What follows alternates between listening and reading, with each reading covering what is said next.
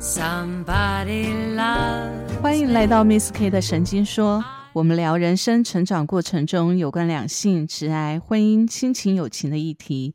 如果你喜欢我们聊的内容，请关注加分享。Hello，我是 Carrie。Hello，我是 Goto，我们今天又在晚上录影，录不是录影是录音。要录影吗？等一下，我现在妆有点花，我去补妆。一到晚上吓我放松，整个放松以后就有点语无伦次了。对啊，我可是我觉得这样很好，就是还蛮自然真实的。是啊，而且说真的，晚上真的让我觉得好安静哦。尤其我们这个社区，晚上其实白天就很安静了，可是晚上更安静。怎么听起来是有点恐怖感？你确定现在这个时间讲这样可以吗？现在才几点而已，还可以，还可以。外面的每一层楼都还点着灯呢，还没有睡。那太好了，那太好了，至少是有灯的，对，有灯的，有灯的，没有问 啊，那题的。就好。我们是今天要来聊一聊一件事情哦，就是我们生活当中呢，常常会很多人，也不是很多人呐、如果很多人这样的话，就太悲了。会有一些人哦，常常会违反了，就是不如我们的预期，不在我们的意料之中，不在我们的规划之中。这时候我们到底该怎么面对呢？要聊这么严肃的话题啊，因为我觉得其实这是每个人都会生活，应该说人生中无时无刻都会遇到，比方说水逆的时候，水逆的时候就是诸事不顺，人际的沟通会出问题嘛。所以呢，当你觉得这个案子会谈顺利，或是千层送到了最后一关，忽然就有嗯个贱人，就是忽然卡你的关，你的东西就没过了之类的，对不对？这感觉是人生话题都会遇到的、啊，人生你会遇到的事件。我我发现你今天讲这个议题的时候，面目有点狰狞哦，你知道吗？我现在看你的镜头，你的面目是有点狰狞，尤其你刚才讲到“贱人”两个字哦。哎，说真的，因为最近真的是工作很有感，就是因为其实呢，本来呢我在工作的过程中是有团队，但是后来因为他想要单飞，然后呢、嗯就是有有做就是解约，我们就是解散各自飞。可是我觉得没有差，因为其实我的客户就是多到真的是我我消化不了，就对了，你现在是在炫耀吗？也不是因为我的产业很特殊，因为这种观赏鱼啊什么的顾问只有我嘛。然后呢，就是其实业界蛮缺的，所以我就做到有点快哭出来。那我觉得少一个客户，那我可以接别的客户消化一下也好。哇，各位各位，你听一下这口气哈，人家是巴不得有有客户，你是少一个客户，反而你落得轻松。没有，因为如果说呃，有的时候是这样，当顾问角色是这样。如果说你的客户他今天就是我们是照彼此的策略、共同的目标去往前走，那其实嗯这一切都会很好，因为整个的沙盘推演，还有我们的实际演练，还有在嗯运作中你遇到各式各样的突发状况，因为我们的目标一致都可以解决。可是呢，最怕的就是今天。我们本来要往东，大家都已经走了，还不是刚起步，是走到一半，忽然转向。这个时候就比如说已经上了高速公路了，他 忽然要找那个交流道下去回转。对，而且那个有而且如果说是交流道下去就算，有些给你硬是给你变成马路三宝，硬卡在高速公路上乱闯的那种都有。对，对，那顾问就很怕这种工作，所以这也是一种呃非预期的事件。那那个时候呢，其实，在跟这个客户解约前，其实我们是预计是到年底的合约，结果大概合约只跑了不到三分之二，他就忽然转向。然后呢，就变成很多原本运作到一半、筹备到一半、酝酿到一半的专案就没有办法跑。那没关系，因为我就可能老屁股了吧，面对这种事的经验蛮多的，所以我可以很快速的做个节点，然后呢、嗯。切换一下方向，事情就结束了。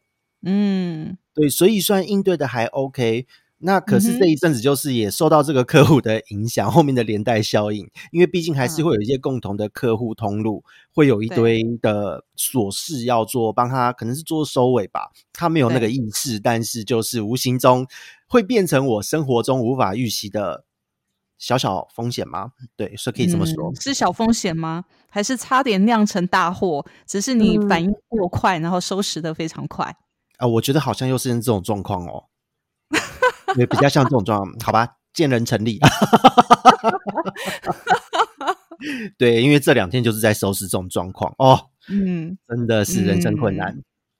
对，因为其实，在我们录音之前呢，这位先生呢，这位沟头先生呢，才解决了一整个下午，为了这个烂摊子，国内外电话不知道打了几通。然后刚刚上线的时候呢，他整脸就是一副那种很愤慨的样子，就说到底我今天是为了谁而忙 这种感觉。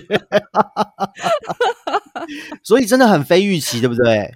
对，真的耶，完全，因为那时候你们要合作的时候，其实你有跟我讲说，你好不容易遇到了一个你可以呃合作起来真的很很顺畅的伙伴，因为他可以执行，然后策略是我的策略，对，就大家分工，所以那时候我想说，哇，真的好好，我觉得能够遇到一起合作的伙伴真的很不简单呢。对，结果当他当他觉得哎，好像从我这边就是知道大概怎么运作之后，是就是他忽然自我的定位有点动摇了。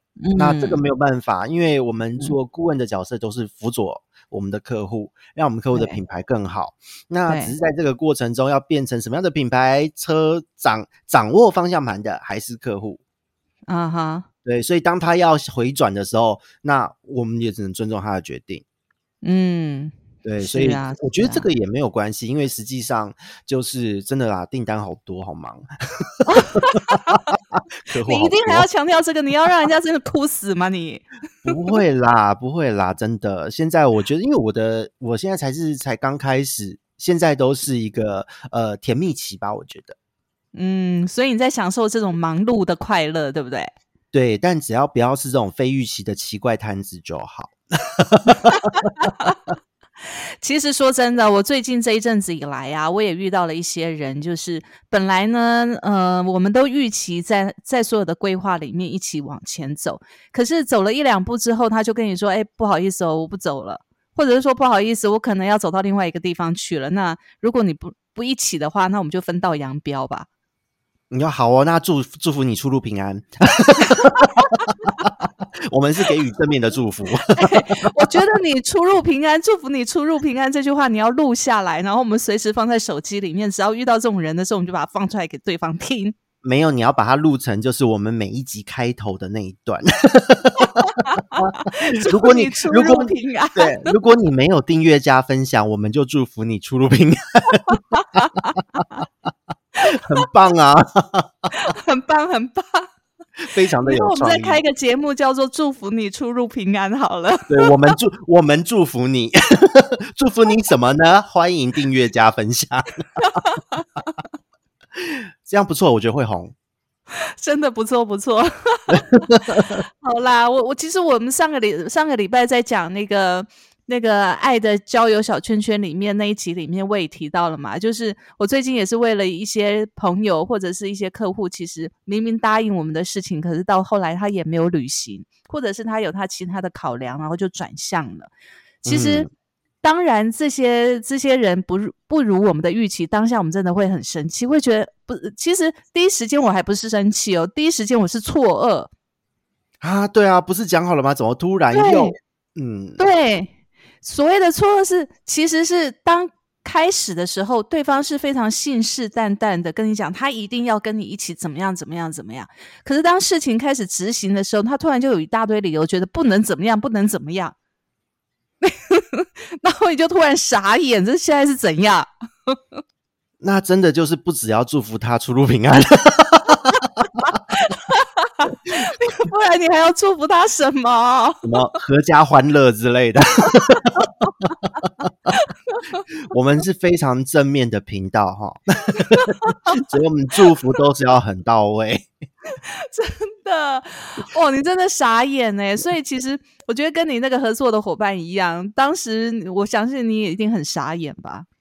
嗯，其实还好，因为因为有察觉到一些异状，所以我其实提前做了一些防范，所以其实对我来讲，我不仅没有损失，反而我还比较轻松。嗯，因为少了一个拖油瓶是吗？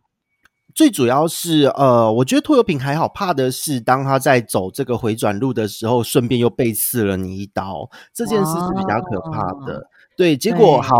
被刺防住了，结果因为它的不可预期性，弄到了我别的客户，所以我得去善后。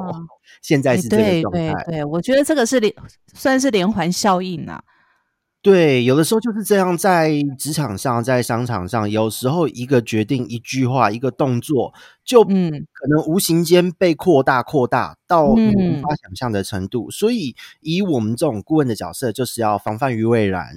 我们要做好这一些所有的一切的防火墙，避免烧到客户、烧到自己，让这整个品牌还能正面的去维持它的稳定和发展。那可是有时候就这样啊，发生的时候防火墙启动，一启动然后就忙死了。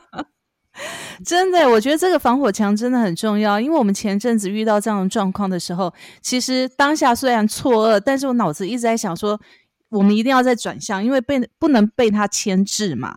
所以当下我们就讨论，我们走另外一条路。果然走另外一条路的时候，就开创出另外一片天了。有的时候就是这样啊，所以我觉得这种防火机制、防火墙的设置，我觉得在我们做所谓的开创型的工作的时候是非常重要的。嗯，对。所以其实我觉得这也意味着我们不能把所有的资源放在同一个篮子里面，就鸡蛋不能放在同一个篮子里，你一定得要有备案，然后也一定得要有一个一个风险机制。是的，否则如果没有这个风险评估或是这些相关的预备预呃所谓的备案，那真的嗯当遇到状况的时候，鸡蛋全部打破，那是很可怕的事情。就一无所有啦。对，所以因为有的时候是这样子，当今天大家出来工作，或是说，嗯应该是说，当人之间有一个目标、一个需求的时候，人跟人之间一定最后还是回归到自己的需求。那也许说今天目标类似或一致，但是当我们的需求或其中一方的需求被满足时，我们就要重新再去调整彼此的方向和做法。那也许这时候就会分道扬镳了。对对，我觉得其实哦，针对事情来看，我们还是得要理智啦。虽然当下我们很错愕，然后我心里面也会觉得说，其实第一个平安吗？我倒是没有祝福人家阖家平安，哦 我只是觉得我自尊受损，哦 哦，这有没有比较严重一点？有这个很严重，这个非常严重。嗯，对，因为我会觉得说，第一个我会觉得说我自己的判断错误，然后第二个是，其实除了我自己判断错误之外，我也会觉得对不起跟我一起合作的人。你知道，就是那种哦感觉，因为你已经跟人家承诺了。对，而且这个会有点内疚感诶。虽然这件事情，如果以以以我自己客观的角度看，我会觉得，嗯也许没有那么严重，因为每一个人都有自主权，那他有他的决定。有时候就这样，面试可能我们在面试员工的时候，我们面试了，他说什么时候要报到，结果在报道前，他跟你临时取消，当对又要重啊新来。对，那这对个这个就变成说久了，好像我们也慢慢的会去适应这种所谓的对所谓的意外吧。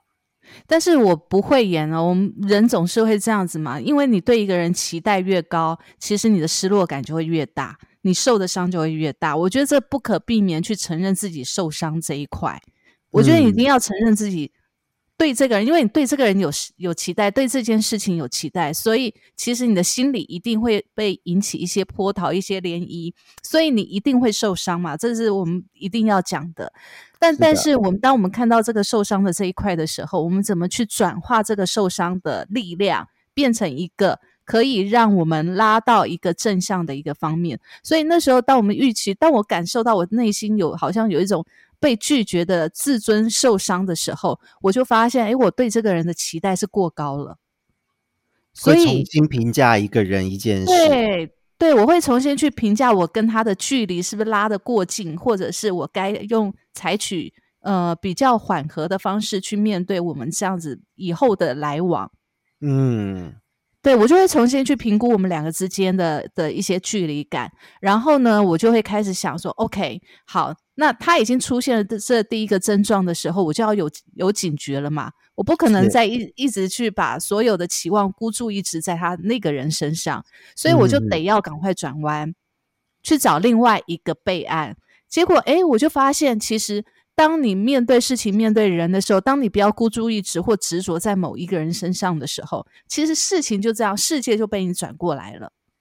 对，就有时候该怎么说呢？危机就是转机嘛，甚至这也对说不上对对危机，可能就是一个变因，这个变因促使我们转换了方向。可是，也许柳暗花明又一村呢、对，没错啊，没错啊。因为其实我觉得每一个人哦，对于期待这件事情，都是按照你过去的经验值来来对未来的期待。嗯，那你对这个人有期待，也是因为按照你跟他交往过去的经验值来期待这个人会发生什么事。可是他就明明不按照你的期待去做嘛，因为他也有他的期待值啊，他也有他过去个人的经验啊。嗯，对，所以他也是按照他自己个人经验来做这件事情的判断。所以其实。嗯，我最近常听到有人在讲说，在评断一件事情的时候啊，常会说，其实这件事情没有对也没有错。其实说真的，我觉得，呃，说这句话的时候，有时候是一种中立的态度，但是有时候这种中立的态度，在我当下听的时候，我自己心里面会觉得有一种不负责任的感觉，就是你不想要去评价这件事情。但是我自己个人会觉得啊，我自己个人会觉得说，其实。任何一件事情都有对跟错，只是你站在任何一个什么样的角度来看而已。嗯，对，因为每一个人，呃，有一句话很好玩，其实是一个漫画中的台词。嗯，只要是努力生活的人，在别人的故事里都会变成坏人。对，因为他为了自己嘛，他为了自己让自己快乐，他努力生活他自己的。可是别人会觉得说，你的你努力生活你自己的，但是你却。让我有一个错误的期待，对，而且有的时候我们做一个决策，这个决策对于我们当下来讲是正确的，可是这个决策也许会让人受伤，因为比方说，今天我们为了组织的健全发展，为了公司的健全发展，我们必须要裁掉一些冗员之类的，对，哦，那当我们裁员的时候，在这一个员工的眼中，也许我们就是坏人，对我们就是坏人啊，对，可是以我们的立场，公司是成长的啊。公司做这个决策精简是对的啊，对啊，就像我我们前两集预在录的那个，就是我有两个朋友被公司资遣的，嗯，他们当时被资遣的时候也是骂公司骂的要死啊，怨恨公司怨恨的要死，在公司工作了十几年，结果公司无预警的就把他们资遣了。但是你知道很妙的就是，我觉得我从这两个朋友的身上看到一件很妙的反应，他们当下是完全不能接受这个他们没有办法预期的结果，因为。工作十几年，完全没有想到公司会这样对他们嘛？觉得就是公司很无情吧？对，但是你站在公司的立场来看，我这么做是对的，嗯，对不对？可是站在他们的角度来看，公司是错的。对，所以其实我觉得公司。有呃，任何一件事情，它是有对跟错，只是看你用站在哪一个角度来看。所以，我我最近常常遇到，我最近常听到有人说这件事情没有对错。其实我心里在想，哪会没有对错？要是每件事情都没有对错的话，那这世界还有常理吗？对啊，所以整件事情就会变成说，也许这件事情它本身就你的立场，你是可能你觉得这件事是错的，因为它不符合你的预期。但是以别人角度来来看，它是对的。是啊。对，那有的时候，当说真的啦，讲说啊，这件事情没有对错，这句话讲出来，人其实真的是很明显的，可以感受得到，他不想评价，站在旁边，他不想多说什么。对，所以我每次听到这句话，其实越成绩，呃，应该是说年纪越成熟的人哦，年纪越大的人，他们越会说这件事情没有对错。其实要表示的是什么？就是要表示他自己看得越来越淡。嗯，对，然后心胸越来越广阔。可是我当下听了，我真的觉得很不舒服。就是任何一件事情都有它的是非黑白之分，哪有事情是没有对错的？对啊，所以在这种时候，我的。做法我通常都是，我就回到立场来讲话。比方说，像这件事情，我们以像我遇到的事情，好了，也许以我的这个前客户、前伙伴，他的立场看，他没有做错，我只是想要多赚钱，你有什么错？但是以我的立场来看，就是你造成了整个市场的大乱，我只能祝福你阖家平安。对不对？对，要还要祝福他小心火烛。你看第三个祝福，是是是是，我们一集中给予了三个祝福，尤其进入了冬天，天干物燥的时候。对，真的要注意那个窗户门窗不要全部紧闭。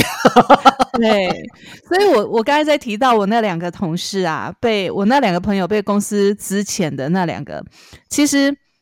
我我在他们身上最近啊，我又看到另外一件还蛮蛮让我觉得蛮惊讶的反应。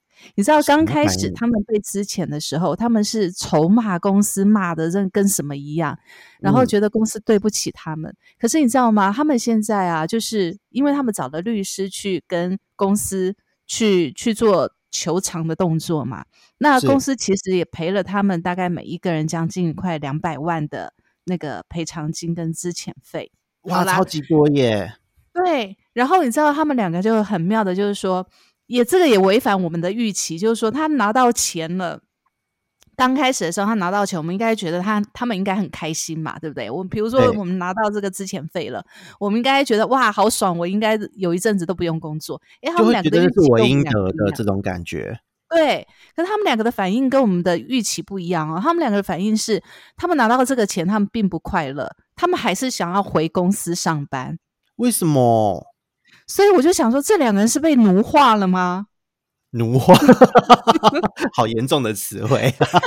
他完全脱离不了那个种上班族被奴化的心态，因为他觉得他被公司抛弃，他一下子没有办法适应那种脱离公司的那种自由自在的心境，因为他他把这种自由自自在呃自由自在的心境解读成他们被公司抛弃了。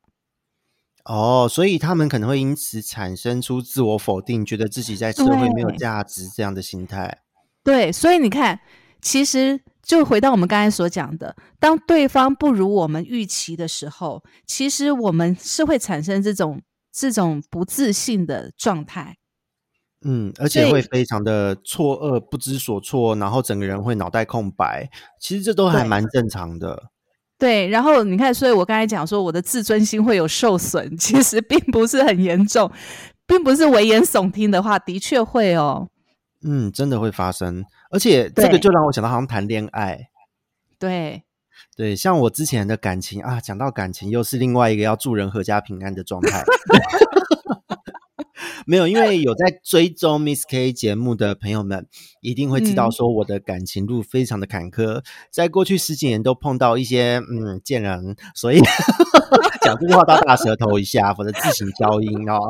就所以在这种状况之下，就有的时候，当你觉得你在感情中你很努力，你也没有犯错，那你也嗯。用你的方式，用两个人觉得就是一开始约会的方式在持续的相处，你也营造了好的气氛。那结果当这一切在对方的心里面都不如预期的时候，哦，他可能嗯觉得你不够爱他，不够干嘛，他就做了一些反应，做了一些行为，伤害了你。嗯那这个时候，以嗯我那时候状态，就是、我我会想，我这十多年遇到的这三四个人，全部都是让发生这些事情的时候，我脑袋都是空白的。嗯，而且真的觉得自尊会扫地，然后呢，接着就啊自己摸摸鼻子，然后收拾收拾，然后呢、嗯自己调整心情，继续面对工作。因为我这几嗯段关系都是发生在我正在兼职，或是我到了新工作，正要努力啊，对做工作的时候，我记得，我记得那时候我们我刚到公司的时候，我听到的第一件事就是你刚失恋。呃，对，那个时候就是真的是刚结束，然后呢，那时候是身心都有一种解脱感。那当然也有一嗯种，也有一种就是没有自信的感觉，因为怎么又遇到这种事？对对对，我觉得真的会耶。可是真的要经过一段时间之后去调整。我再回到我那两个朋友身上来讲好了。我刚才不是说他刚开始，即使他领到了公司给他们的赔偿金那么一大笔，他们还是会想要回公司上班，对不对？应可该是回到不？同公司吧，不是回到原本的公司吧？没有，他们想要回到原本的公司。哇塞，这真的很超乎预期耶！真的，所以你就知道他们被奴化多久，那个心态已经固化，没有办法转换了。结果你知道，我最近在听到他们的讯息是，他们现在其实还是很关心他们旧公司的讯息。因为生活没有别的事了吧？他们在公司哎十几年的话，对对对，因为他们十几二十年来，他们的重心就是全部都是在公司嘛，就这家嗯公司的所有大小事情。所以即使他们现在没有在公司了，他们还是会觉得说，他们的情感跟跟他们的岁月过去的一些一些所所有的点滴，都是跟这家公司是绑在一起的。那所以他们就会觉得，他们就觉得他们是似乎是需要跟这家公司在，你知道，就很像那种，嗯，小孩脱离妈妈之后啊，刚开始大哭大闹，然后呢，后来他他确定已经绝望，没有办法回到妈妈身边的时候，他会进入一种一种默默暗地里去追踪的那种心情。嗯，完全能理解。对，就很妙。我就想说，天哪，这个反应也太超乎我们的预期了吧？这个就很妙啊，因为就像有时候会这样，有一时候谈恋爱的人不是失恋后会关注前男友、前女友的动态，然后就是边看就说：“嗯，我看你能过得比我好，没有我，你看你现任那么丑 我到底哪一点比不上他之类的？对对对之类的。”对，所以这种心情我觉得有点像这样。他们关注前公司，应该不是关注前公司有多好，而是想看前公司多不好吧？对，只是他们没有讲出来而已。所以我觉得应该是这样子。对啊，被之前的心态跟被分手是一样的。嗯，而且我觉得他这个受伤，大概是他们这一辈子以来受过最大的伤吧。我觉得啦。依他们这种状态，还没有办法脱离母体的那种心情来看，感觉就是失恋的阵痛期还没结束。对，真的。所以其实违反预期的这种状况，我觉得在生活当中比比皆是。但是我觉得，其实因为我们我们学大众传播的，其实有一个大众传播的理论。心理学理论叫做违反预期理论，就就真的是违反预期理论。这个是在讲人际沟通啊。这个理论名字就这么直白，没有比较酷对，就这么直白。哦，好，它的英文简写叫做 EVT，EVT。然后其实这个理论其实讲的就是人跟人之间在非语言的传播的状况之下，人跟人之间的距离。所以其实。我觉得其实人跟人之间的一些传达还是有它一定的的规范来看呐，所以你会看哦，其实像我们刚才讲到说，每一个人我们都对他期有期望，那我会我们会发现，如果我们对对方的期望越高，他所做出的一些动作只要不如我们的预期，我们的失望就越大。嗯，但是如果我们对对方的期望越低，对方如果即使做了同样违反我们预期的事情，我们对他是无感的，因为没有期望嘛，没有期望就没有关注啊，就不会关心了。对，那还有一个很现实的状况就是，如果当我们没有对他有期待的这一个人，他反而做了一点点让我们觉得感动的事情，哇，对我们来说就是一百分了。啊，这个有点像是所谓的呃，当今天渣男或是逆子忽然做了一件善事，就会被大家讲成是大善。对，回头你知道浪子回头金不换就是这个道理。你平常人很好，做了一百件好事，人家不会表扬你。可是如果你今天态度，你本身就是一个浪子，是一个坏人，你做了一点点，捐了一块钱，人家就说哇，浪子回头金不换。嗯，这是真的，真的会这个样子。这种所谓的不可预期，包含了从坏坏人做好事，也是一种不可预期啊。对，也是一种不可预期。所以你就知道哦，为什么会有第三者往往不如正妻来的漂亮？因为不如预期。对，完全不如预期啊！这是可以解释，很意外的。对。我们以前常常会觉得，哇，他外遇的对象又没有他老婆漂亮，为什么他会喜欢外遇的对象？又丑又肥又不会讲话，然后又凶，可是人家都偏偏喜欢他。嗯，就是有一个特殊的魅力，对当事人来说，这是很有可能的。对，因为就违反了正常恋爱爱情理论的常理，反而有一种致命的吸引力。嗯。所以这个致命的吸引力变成我要该感谢我的遇到的这个前伙伴吗？是啊，因为你不觉得他挑起了你人性当中最卑劣的一面，因为你祝福人家全家平安。这不会卑劣，这是很正向的祝福。哦，对对对，我们是一个正向的频道，挑起了我善的那一面。对对对，因为你知道吗？其实你平常因为太忙于工作了，所以你的情绪太没有波澜起伏了。这样有感受到对不对？对，这样不正常哦。人要有七情六欲，要有愤怒，要有开心哦，这才是正常的哦。对他，他挑起了我的善意，嗯，对，人生变得更加的正面，对，口出善言，所以人家还是有功德一件的啦，对不对？对，好，感谢他。好了，所以其实我们今天在讲哦，违反你我们自己的预期的状况，我们到底会有什么样的反应？其实我觉得这也反映出我们对于个人的修养。是的，像我遇到了不如预期的反应，都是给予正面的祝福，所以修养的层面我是还不错的。你确定你那是正面的祝福吗？超级正面，而且说真的，就像前面聊到的，像我遇到了失恋、被抛弃、被劈腿、被背叛，甚至我的以前，像我小时候的童年被家人抛弃的事件，嗯。其实我觉得这些都是在人生之中的所谓的不如预期，但是也有可能是不是被抛弃惯了，有点习惯。因为我恢复的很快，只能习惯。对，可是因为恢复的真的很快，就是我我所有的负面情绪，我都会一个礼拜左右，我就可以内心自己尽可能调整好。可能会有一些就是伤痕，可能会用很久的时间，比方说就类似呃所谓的创伤症候群啊 PTSD，对，就是会。我我每一次每一段感情被这样对待后，我大概都会有四年五年的时间，都连约会都不想约。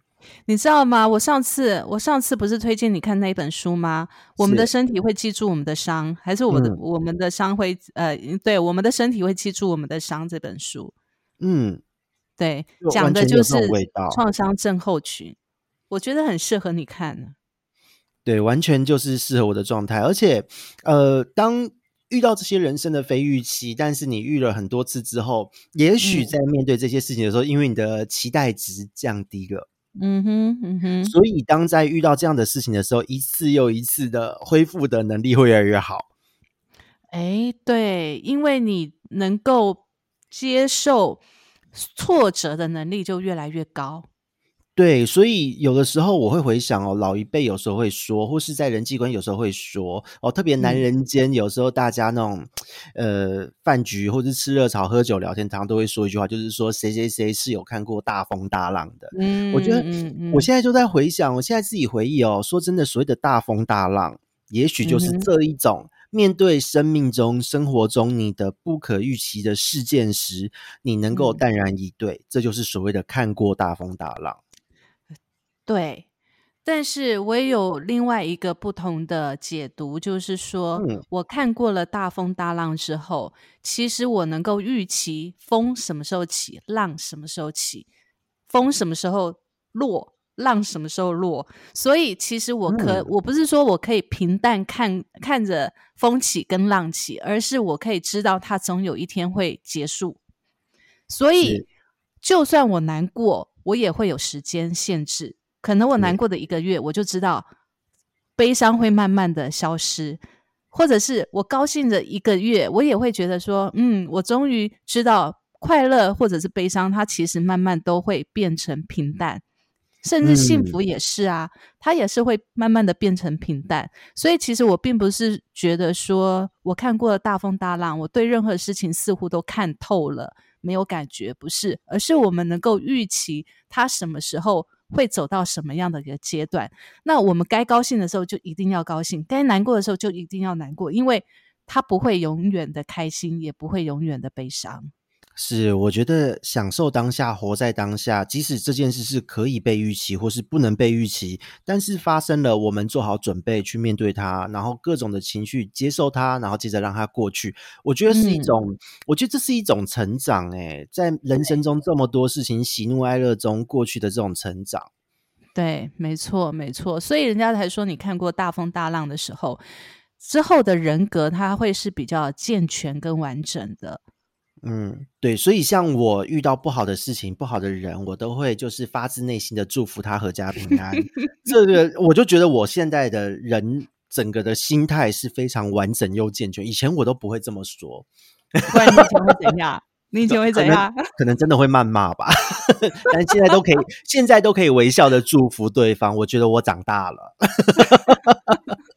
的确是，的确是，但是我还记得那时候你遇到这件事情的时候，似乎还有那么一两天，觉得处在那种愤怒的状态里面，对不对？对对，一定会的，因为会觉得，嗯，因为一定是不如你的期待，所以会有这样的情绪。哎，所以这样回想一下，我们认识几年，对不对？你看我从前面遇到会愤怒，到现在可以很快的转换情绪，然后就是祝福阖家平安。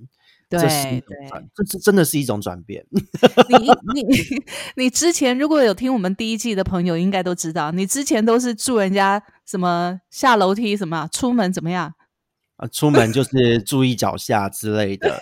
对，现在那个都是提醒，现在已经是祝福了，更加的善意，更加的纯粹。对，完全没有要祝福人家下楼梯跌倒的感觉。对，接下来在进化，我觉得我会为对方祷告。对方祷告上天堂吗？对我祝福你，我祷告为你祈祷。没有祝福比祝福人家 下楼梯跌倒更好，好吗？还可是是正面的事，至少不是诅咒他下地狱是这件事吗？对啊，我们才不会给人家诅咒嘞，诅咒人家那么恶劣。对，其实诅咒他是有念力的，也会回到我们自己身上。我们要用善善念。祝福对方。是的，而且其实，在这样子的过程中，其实有时候就是在开这种，其实说是玩笑，因为你遇到了非预期的事件，有时候心情真的会受到一些影响。可是有的时候，你换个角度去想，也许他给了你别的转机，因为这就是一个一个事件一次事件的转角，也许转过去真的又有另外一个路可以等你。可以让你走，所以其实我觉得心情就会瞬间转换。那当然，面对做出奇怪事情的人，是我们给予正面的祝福，但是我们自己的路也是要走。是啊，所以我觉得心态就慢慢就平静了。每个人，我们都要认知，其实每一个人都有他的生命的功课，跟他生命的路要走。所以，其实我们有些人没有办法一辈子走在一起啊。所以。每一个人都是孤单的来到这世上，走的时候也是孤单的走嘛。所以其实这条路上有谁可以跟你一起走一段路，我觉得都是幸福的啦。是啊，所以给予正面的祝福，这边讲的不是像我刚刚那种祝福，是真正另外一种形态的祝福哦。这一种祝福你给他了，其实也是为彼此的这一段的关系，或是这一段我们彼此的碰撞画下一个阶段性的句点，或是逗点，随便。但是总而言之，日子都能够过得更好。有的时候，如果我们执着在一个点，执着在一些非预期的事件上面，你会把对方的功课好像也扛在自己身上。对。对，那这样子会觉得自己的生命到底在哪里？因为你都被别人的事情、别人的情绪、别人的生命的任务压在自己身上，那你自己就会变得很渺小，会失去自我的。对对，没错。我觉得这个是很真的蛮重要，不过也是要经过很多很多次的这种这种冲击啦。就是当事情不不如你预期的这种冲击之后，你慢慢的才会去明白，其实每一个人都有他自己的功课要做。而不是说，当别人不不如你预期的时候，就是对方对不起你，并不是，因为别人也有别人的考量。对，所以有的时候很多事情真的，我们再讲回那一句话，很多事情没有对与错。的确，因为各自的立场不同，解读不同。那当发生的时候，我们给予正面的祝福就可以了。要加重语气，显得祝福非常有诚意。